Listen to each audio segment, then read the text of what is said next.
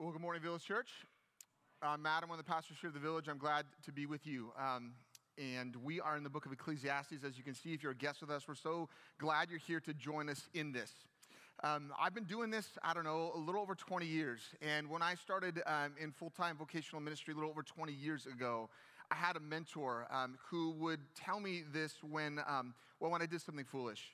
He would share a proverb with me that I think I've shared with you on time and occasion, which is life is hard, and it's even harder when you're stupid. And, and he had a southern draw and he would say matthew you know and he would say he would say the phrase. And so so for fear of him sounding crass because he was not crass it was much more of an endearing thing than an indicting thing. He wasn't meaning to indict me. It was an endearing phrase. It was an endearing way to say like i've made that mistake too. And some of it is just some of it's just foolishness that comes along with well living life in a broken world and certainly trying to be engaged in in vocational ministry in a broken world and as broken people um, Life is hard enough. I think that was the point of what he was trying to say. Life is hard enough. Life is hard enough with the effects of sin in the world and in our lives. Life is hard enough.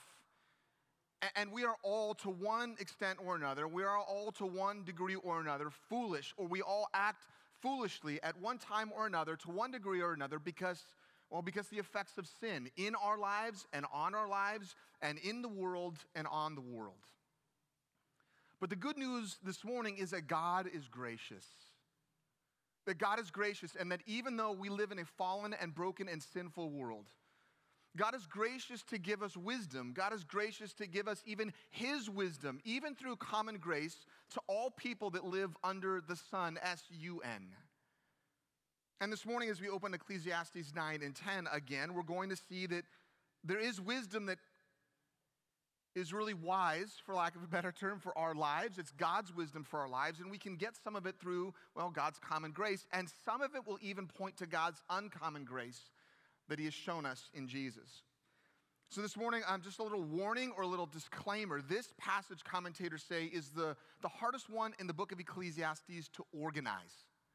So you can read it through and you can read it through, but they don't really know why he organized his thoughts the way he did or kind of how he goes back and forth. It's a tough passage to organize. It's a tough passage to, to preach through. It's a tough passage to, to sort of break down in a setting like this. And so I'm going to do my best. But I, I can tell you that what is most obvious is that this passage is broken up in pictures and in proverbs and in principles. And I didn't come up with all the P words, they're just there, right? It's just, it is what it is. There are pictures that the teacher's trying to paint, there are proverbs that he includes in his teaching.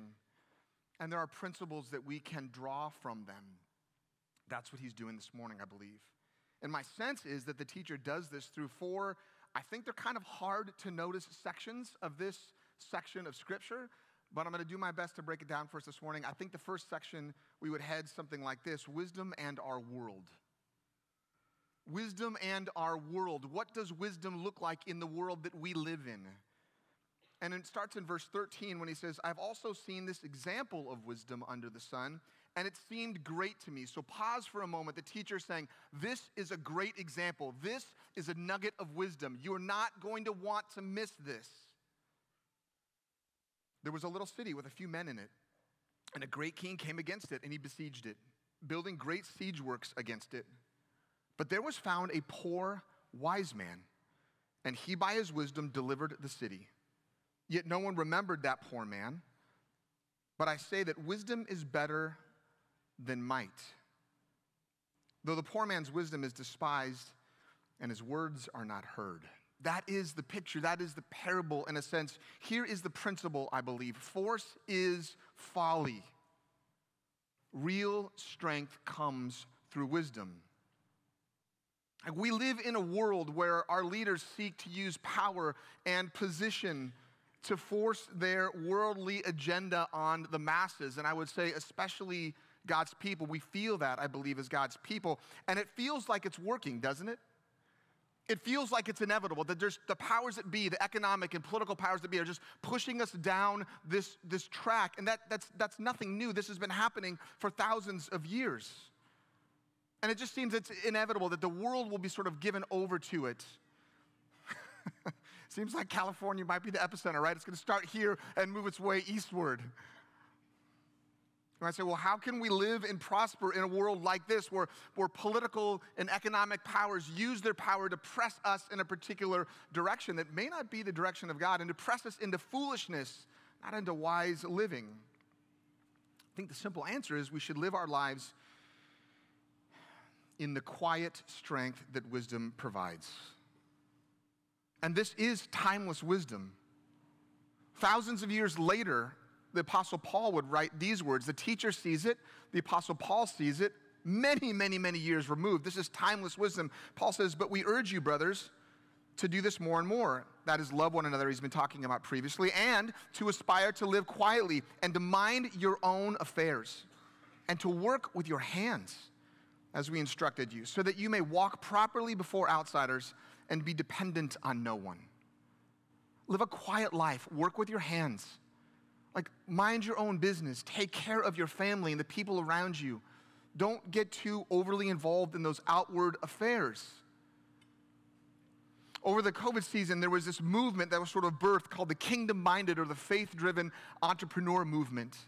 And I think part of the reason it was birthed during those years was because, well, people wanted to find a way to mind their own business and to work with their hands and to focus their own stuff and to not be constrained by the powers that be we can see how these ideas bubble up even in our culture. Timeless wisdom from the teacher and from Paul, thousands of years apart.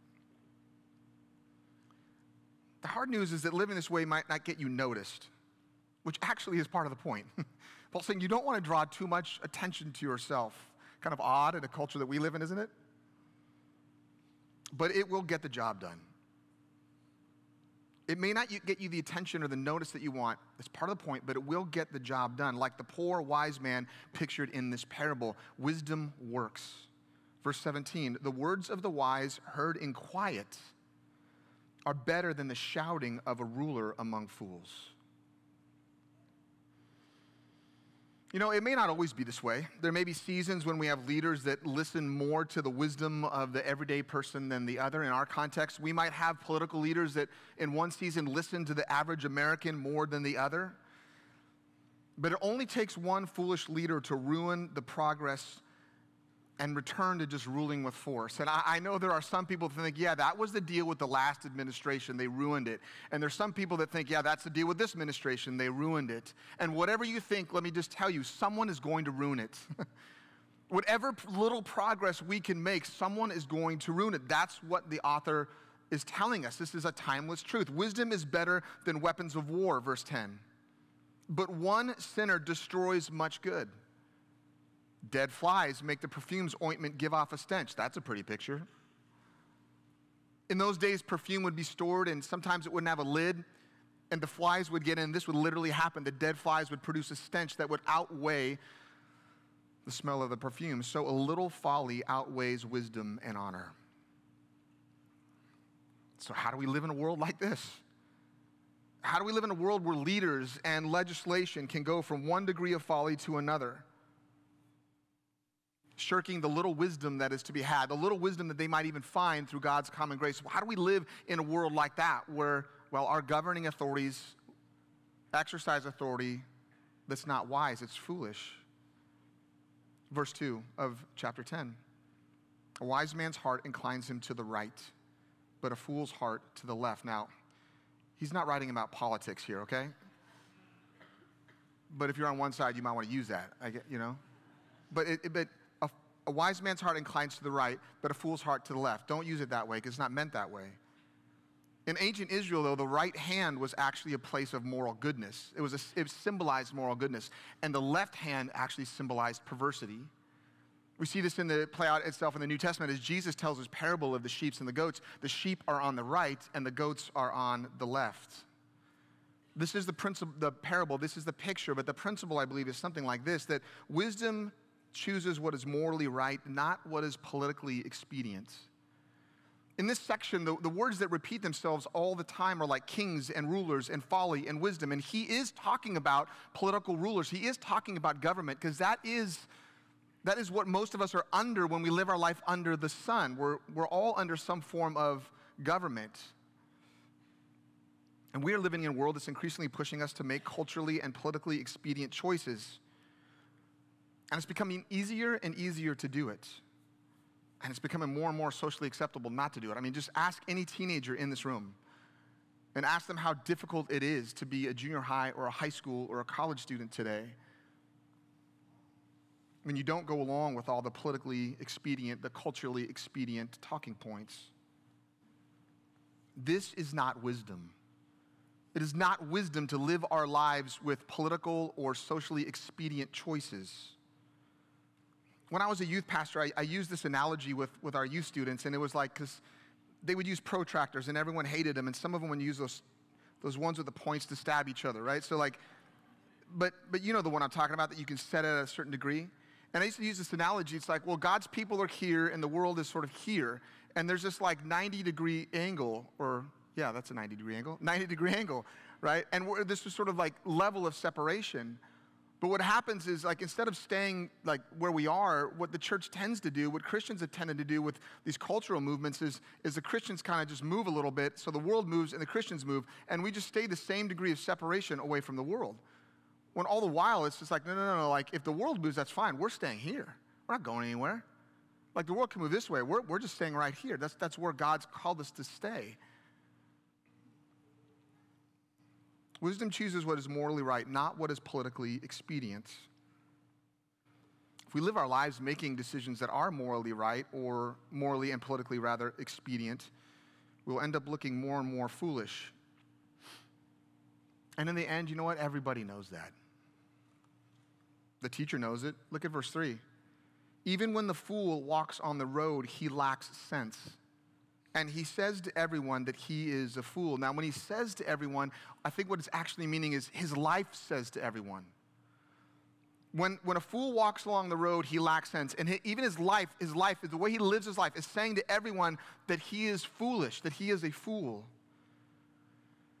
and more. There are so many examples. And for fear of opening a huge can of worms, I'm just going to say the obvious one this morning that we live in a world that is today calling men women and women men, and boys girls and girls boys. And we're walking down this road, and they want us, they want to push us down this road. And even the most basic things in life, like walking down a road or like knowing what a man and a woman is, we are, we are proving we are foolish our culture is proving that it's foolish and everybody knows it. And people are beginning to actually talk about this idea that, wow, maybe we have taken this a little too far. Now, I know as I mentioned stuff like that, um, these things can get us fired up. And sometimes it does me as well, seeing the impact of these foolish choices in people's lives and the foolishness of our, of our world pressing these things on us and destroying people's lives. And when we get fired up, we might, we might get ourselves into a little hot water. Like, I might get myself in a little hot water this morning. We could get ourselves in hot water with those around us when we just state what is simply obviously true. Even people in powerful positions and if so, what do we do? What do we do when we get ourselves kind of fired up about these? When we see these, we're like, see these things, we're like, that's not right. That's not the way it is. It's so obviously foolish. What a lack of wisdom. How can we live like that? What do we do? Well, the teacher tells us in verse 4 if the anger of the ruler arises against you, if you get yourself in hot water, do not leave your place, for calmness will lay great offenses to rest. We've all seen the series Keep Calm, right? Whatever it is, just keep calm. It's actually a biblical idea. It's, it's the oldest idea that there is. Proverbs 15:1. A soft answer turns away wrath, but a harsh word stirs up anger. Now look, I know some of you are thinking, yeah, but this that's not right. Like, that's not fair. It's not fair. It's not fair that, like, people, the world can press us into a place where, where they're living with such a lack of wisdom and try to press it on all of us. And yeah, that can kind of get me fired up. I think I'm a little righteously angry about that. I'm upset about the right thing for the right reason. I think I'm acting in the right way. Like, why? I can't say anything. I'm not supposed to raise my voice. I'm not supposed to. The teacher knows we're thinking about this, that this is not right. And he says in verse 5 there is an evil that I've seen under the sun. He calls it what it is. As it were, an heir proceeding from the ruler. like this air proceeding from the people that rule over us. Folly is set in many high places, and the rich sit in low places. I've seen slaves on horses and princes walking on the road like slaves. What he's saying is life under the sun is backwards. Life under the sun is broken. Life under the sun is upside down. This is not the way it's supposed to be. The teacher sees this and he says it's not supposed to be this way.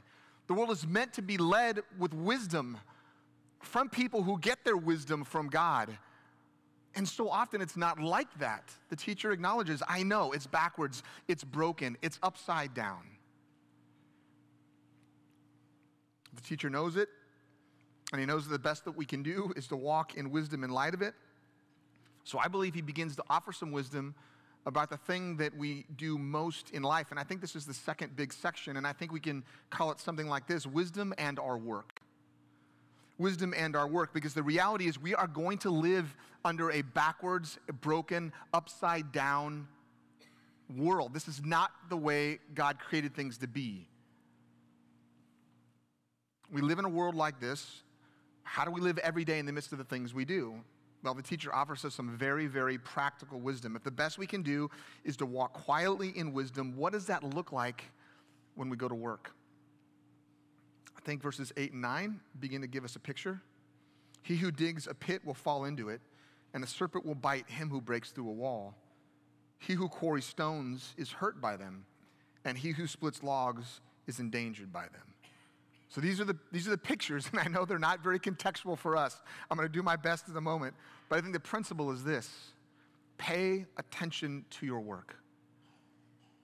Pay attention to your work because a little mistake can be very costly.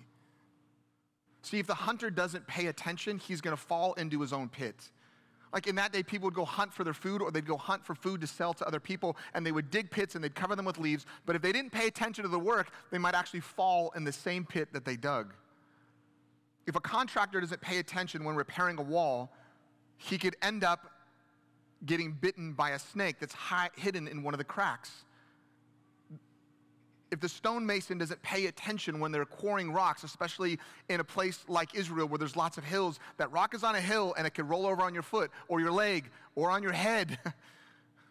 it's dangerous kind of work if you don't pay attention. If the lumberjack doesn't pay attention to the logs that he's splinting, he can end up splintering himself. And I'm not talking about the little one that gets in your finger and bugs you. I'm talking about the one that, that hits a vein and kills you. I'm talking about a large splinter. I'm talking about cutting himself or crushing himself or hurting himself beyond repair.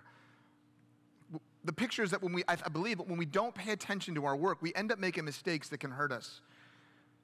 And unfortunately, it doesn't take a big mistake to have a big consequence. I think all of us are familiar with job reviews, or most of us are, and you could go through your, your whole year, you know, going through your year, doing your work, and making little mistakes here and there, and at the end of the year, they could all sort of come to the surface, and they've added up, well, to something that's not so pleasant. Right? Wisdom says this, and um, Jesus says something about this, actually. He is the wisdom of God, in fact. In John chapter 5, Jesus says, Truly, truly, I say to you, the Son can do nothing of his own accord, but only what he sees the Father doing. For whatever the Father does, the Son does likewise. See, Jesus paid attention to what the Father was saying. He paid attention to the initiative that the Father was taking with him. He paid attention to the Spirit that was prompting him and leading him and guiding him. Jesus paid attention to his work, which was to proclaim the gospel, the good news of the kingdom. Jesus paid attention to his work. Early church leaders told the church, told God's people, pay attention to your work. Paul to the Colossians, whatever you do, work heartily as unto the Lord and not to men so that from the Lord you will receive the reward of inheritance, for you serve the Lord Christ. Pay attention to your work. But there's another principle I believe that's at work here. Um, look at verses 10 and 11. If the iron's blunt and one does not sharpen the edge, he must use more strength. But wisdom helps one to succeed. If the serpent bites before it is charmed, there's no advantage to the charmer. That's, those are the pictures. And again, I know in our context, not many of us snake charmers for work, right? Like, not many of us doing this sort of work. Not many of us splitting wood, uh, at least in our context. Um, but I, I, these are the pictures. I think the principle is this prepare well for your work. Don't just pay attention to your work, but in this context under the sun, just prepare well for your work because a small lack of preparation can have well, large consequences.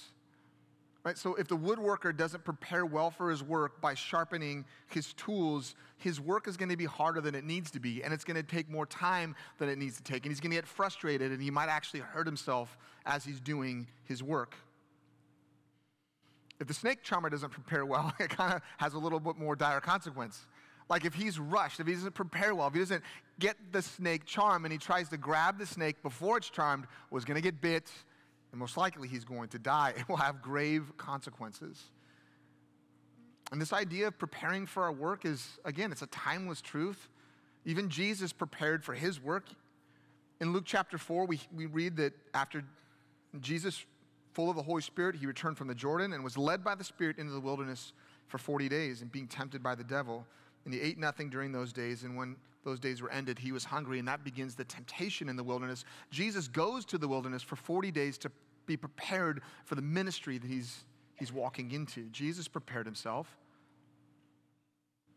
His life prepared him, his life experience, but this defining moment was a moment that ex- prepared him. And for you and I, it might be the same way.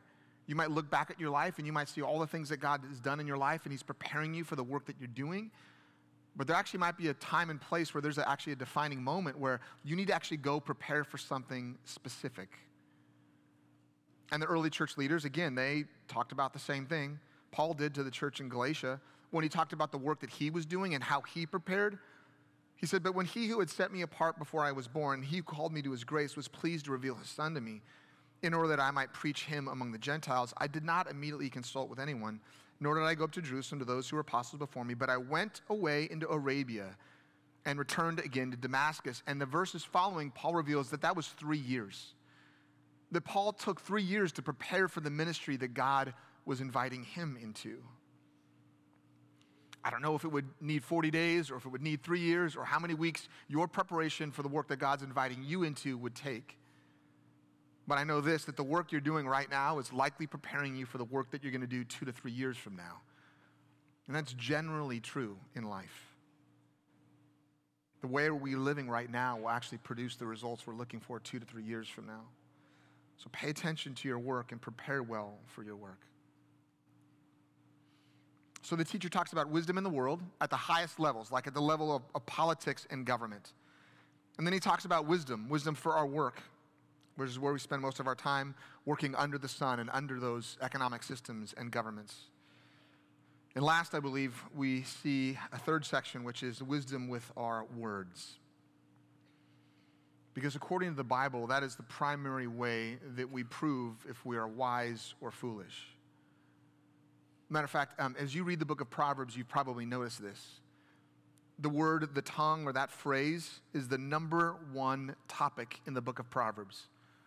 You just skim the book of Proverbs today when you go home, and you will find that the tongue, that, that is the number one word or phrase in the book of Proverbs. It's used over a hundred times. And here, catch this, it's used in every single chapter. There's not a chapter in the book of Proverbs where the tongue or that phrase is not used in one way, shape, or form. And again, the Bible doesn't highlight things, it doesn't underline them things, but this is one of the way the Bible tells us things. The tongue is spoken of in every book, in the book, in every book every chapter, rather, in the book of Proverbs, which is a place I think we typically think about where the Bible talks about this kind of obvious wisdom wisdom and our words. Look at verse 12 with me. The words of a wise man's mouth win him favor, but the lips of a fool consume him. I think we see this picture here, and again, the principle I think is something like this so go your words, so goes your life. So go your words, so goes your life. I think the principle here is that if we want a, a, faithful and if we want a fruitful and if we want a favorable life, we will use wise, not foolish words. He's literally saying that uh, uh the use of foolish words can literally ruin your life. Proverbs 18:7, a fool's mouth is his ruin. It is his ruin and his lips are a snail, snare all the way down to, to the level of the soul. Think about how many ways we could ruin our life today with the things we say. Think about the impact of posting the wrong thing online. We know this from personal experience. We have a really good friend of ours, a lifelong friend, who, who has a friend um, who, um, well, whose daughter has a friend who, who posted something online when at college. And um, I don't think there's a lot of malice meant by it, um, but she said the wrong thing. And it destroyed a relationship with her, her friends, it destroyed a relationship on campus. Uh, it made her have to actually leave the school. Uh, it made other schools not want to actually accept her into the place that she was going. I mean, we live in a world where literally, like, you say the wrong thing, it can ruin your life. This is not something new. This is ancient, old, reliable wisdom. You might say, well, then how do I know what to say and what not to say if, if like, I say the wrong thing and can ruin my life? And I, I just wrote this phrase up there. And listen, this phrase is for me as much as for anyone. When in doubt, don't. is that pretty simple? Like, if you have a doubt in your mind if you're supposed to say something or not, wisdom probably says, just don't do that. Just don't say it. Jesus received a lot of favor from his words. Eventually, his words got him in a little hot water, although his words were very true, and he knew it was coming. When he started his ministry, we see phrases like this all over in Matthew 7. When Jesus finished these sayings, the crowds were astonished at his teaching. Why? Because he was teaching them as one who had authority and not as the scribes. It says the same in Mark and elsewhere. People were like literally in awe of the words that Jesus spoke his words gained him favor so much for that it said so much so that thousands of people started following and throngs of crowds countless multitudes following not just because what he, of what he did but what he said. Early church leaders talked about this too. You're probably thinking about the book of james because it deals with a lot of this this a lot on this subject of wisdom. James 3 5 so also the tongue is a small member yet it boasts of great things how great a forest is set ablaze by such a small fire. Like the way we speak has a tremendous impact. So go our words, so goes our life. The teacher says this is actually really important. This is really, really important because once you start down that road of foolish speech, it becomes that much easier to keep going further and further down that road. Look at verse 13. The beginning of the words of his mouth, the fool, are foolish, is foolishness, and the end of his talk is evil madness. I think the principle here is this that how you begin talking is how you will keep talking. If you're a young person here this morning, you need to hear this very clearly. How you begin talking is how you will keep talking. If you begin talking one day, you will, one way, you will likely continue in that progression. If you begin talking one way, you will likely continue in that direction. Once you start talking one way, it will be really hard to stop. And it generally gets worse, not better. Have you ever stood up in front of a crowd and, and you get in um, a place where you have to give a speech and you're a little, um, well, you're not used to doing that so often, and you hear yourself, you're practicing in front of the mirror, and you hear yourself saying um and like all the time? And you're like, I'm not gonna say like. And you're like, so like, I like, I, ugh, I'm not gonna say like. It's like, the more times you say it, the more you say it.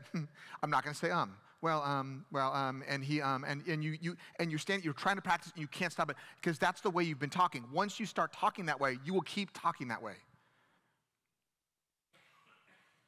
When I was in sixth grade, I had a potty mouth. When I was in sixth grade, I had a potty mouth. When I was in sixth grade, I talked one way around my parents and another way around my friends because I thought it was cool. You ever been there? And I got to tell you that, like, wow, I, I don't want to talk like that, but I did. I was a follower and not a leader, and that is not the way anyone should live. I was in sixth grade, I guess. But if you're young and you're talking one way, like, it's hard to stop. It was hard for me to stop for a season, right? I don't want to talk that way. Once you start down a road, no matter how old you are, you'll continue to go down. As a matter of fact, if you're older, you're probably just going to continue down that much easier. It's hard to break old habits. Jesus um, saw this in the religious leaders of his day. When he talked to the Pharisees, he says, You brood of vipers, how can you speak good when you are evil? For out of the abundance of the heart, the mouth speaks. Jesus saw, like, you're not going to stop speaking this way, in this direction, because it's actually coming from your heart. Again, James says this. It's not, it's not, it's not new wisdom. This is old wisdom. James says, so also the tongue is a small member, yet it boasts great evil. How great a force is set ablaze by a small fire. We already read that, but here's what, what he continues to say. And the tongue is a fire, a world of unrighteousness. The tongue is set among our members, staining the whole body, setting on fire the entire course of life, and is set on fire by hell. That sounds pretty bad. I think what James is part of what he's saying is once you start down the direction with the tongue, you're going to keep moving, and it's going to get so deep that it sets on fire the, course, the entire course of life and is set on fire by hell. How you begin talking is how you will keep talking. But the teacher says foolish people don't just keep talking, keep ruining their lives through the foolish talking that, they, that they're undergoing, but they constantly talk about, well, how things will get better in the future. I could talk like this and live like this now, but like uh, things will get better. Like I'll, I'll change that in the, in the future. Like things will get better in the future.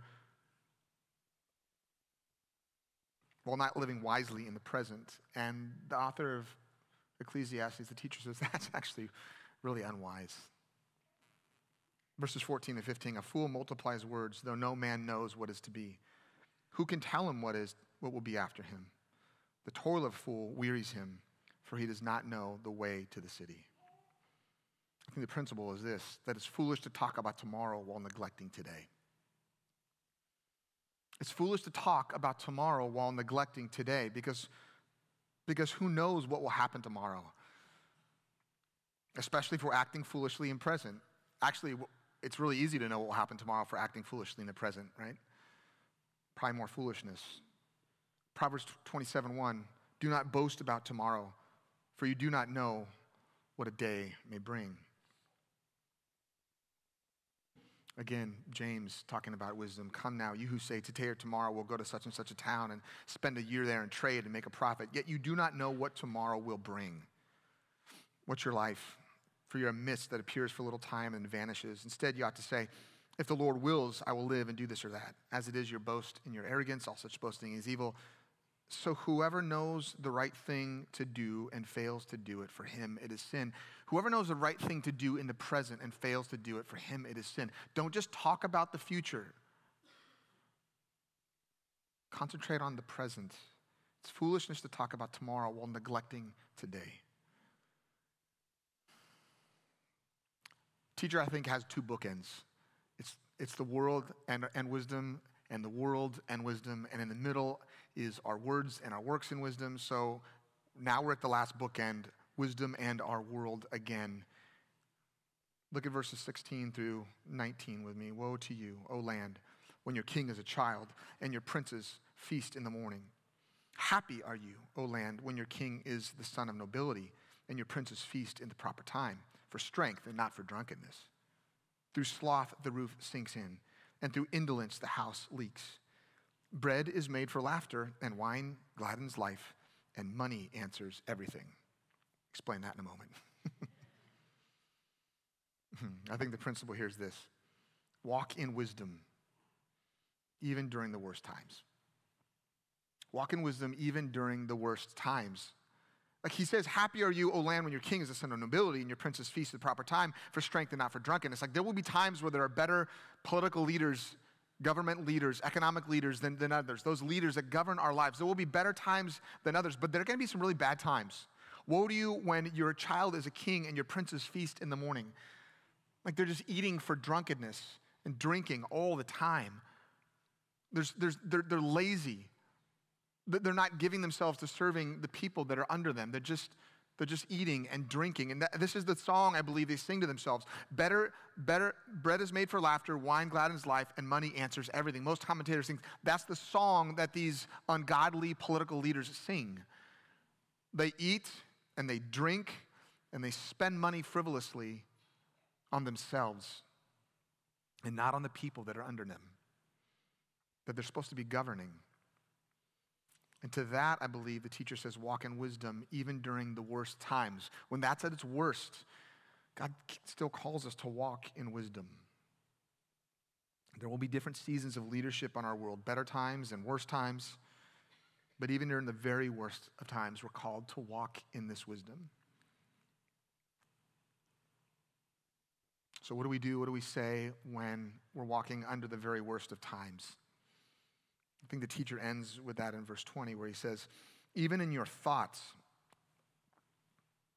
do not curse the king, nor in your bedroom curse the rich, for a bird of the air will carry your voice, or some winged creature will tell the matter. And when we live in the very worst of times, it is, it's really easy to say even insolent things about leaders. It's really easy to mock. It's really easy to, to speak against leaders in a very unbecoming way because it becomes so visceral. And what this is saying is like, Alexa hears it all, you know? That's what I hear. Alexa hears all of it. Right? A, as a side note, have you ever wondered two of the largest companies around are like a piece of fruit with a bite taken out of it and like the bluebird? Isn't that crazy? Isn't there something about a piece of fruit and a bite? Uh, didn't, that didn't go really well, right? I mean, didn't go very well. Here we are with the apple with a bite out of it and the bluebird, to tell everyone about all the stuff that comes out of that. People are listening. Peter says when he was reviled, speaking of Jesus, he did not revile in return. And when he suffered, he did not threaten, but he continued entrusting himself to him who judges justly. I think that would be a good way to live. I think that would be a wise way to live, following the wisdom of Jesus following the pattern of Jesus. If you think about the gospel in, in light of this passage, when Jesus was crucified, they, they wrote above his head, This is Jesus, the King of the Jews, one commentator noted. And I, I took note of that this week. And they used it to mock him. And as this passage is talking about kings and leaders and rulers, they literally wrote this is Jesus, the King of the Jews, over his head, and they mocked him. The world laughed and mocked. Even the religious leaders laughed and they mocked. And that poor carpenter from that poor city of Nazareth saved all those who would put their faith and trust in him through the wisdom of God, which seemed like folly to the world. Paul said it this way to the Corinthians For Jews demand signs and Greeks seek wisdom, but we preach Christ crucified. A stumbling block to Jews and folly to Gentiles, but to those who are being called both Jews and Greeks, Christ, the power of God and the wisdom of God. For the foolishness of God is wiser than men, and the weakness of God is stronger than men. Jesus is not the strong, unrighteous king who can't even conquer a small, poor city. He is the strong and righteous king who conquered the seemingly strongest things that we would ever face Satan and sin and death. And through the meekness and the perceived weakness of the cross, would gain the greatest victory like that poor wise man in the city with the unrighteous king coming against it. Jesus, the poor carpenter from Nazareth, hung on a cross, foolishness to everyone else, wisdom to God, and wisdom to the people who see it for what it is and place their faith and their hope and their trust in Jesus. Like the poor wise man who saved the city that was forgotten, though Jesus is often forgotten. I mean, Jesus is the centerpiece of human history. Just take a look. But, but he's forgotten by almost everyone in history. Even though he saved, their, saved all of them from, from the enemies of Satan, sin, and death, enemies they could never defeat. Jesus accomplished it, and then, well, everyone just forgot about it. Like the wise man who helped save the city, and then everyone just forgot. And so, if you're a Christian this morning, do you remember Jesus? Will you remember Jesus? Will you remember everything that he saved you from? Will you remember all that he's done for you? And will you live your life in the wisdom that, that he offers? If you're not yet a Christian this morning and you're joining us, this is a, this is a kind of a weird passage, kind of a hard one to join us for, maybe. But I want to ask you will you remember Jesus this morning? Will you remember Jesus, who, as Christians, we believe came to live a life for us that we could never live, a perfectly sinless life? In the midst of a really foolish world. He died uh, on the cross, we believe as Christians, in our place, on the cross for our sins. That He took the weight of all of the sin that we commit in all of our foolishness. And we believe that He rose from death three days later to forgive of, of our sins and to free us to live a life um, that we could never live otherwise, a, a life that's free to live in the wisdom of God, not in the foolishness of the world. Will you remember Jesus this morning and will you receive all that He's done for you? the poor carpenter from Nazareth. I believe this is the good news for us this morning. And if you're new with us at the village, we always want to leave you good news every morning, even, even with hard passages like this, because we believe Jesus is only and he's altogether good. And so I think the good news for this morning is something like this that through the wisdom of God in the cross, we can have God's wisdom for life, this life, and for the life to come. That as God's people, by God's grace, because we place our faith and our hope and our trust in Jesus, we can have God's wisdom for the life that we're living here both in our work, in our words, and in everything. And we can also have God's wisdom for the life to come. It's good news. Will you pray with me?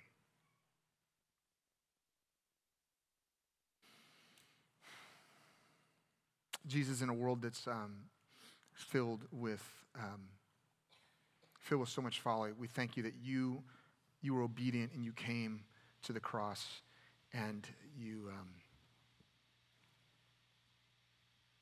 you set your face like flint towards Jerusalem and you went there.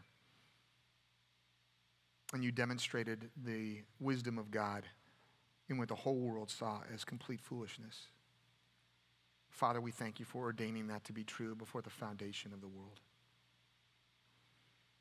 And we ask um, that you, Holy Spirit, would remind us of these things.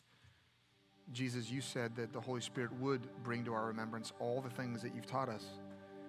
We pray now that, that by your Spirit you would bring us remembrance of these things that you've taught us about you and your life and your death and your resurrection, about you being literally the wisdom of God. Jesus, we loved you. We love you, so we sing to you. We remember you. We ask these things in your name and for your sake. Amen.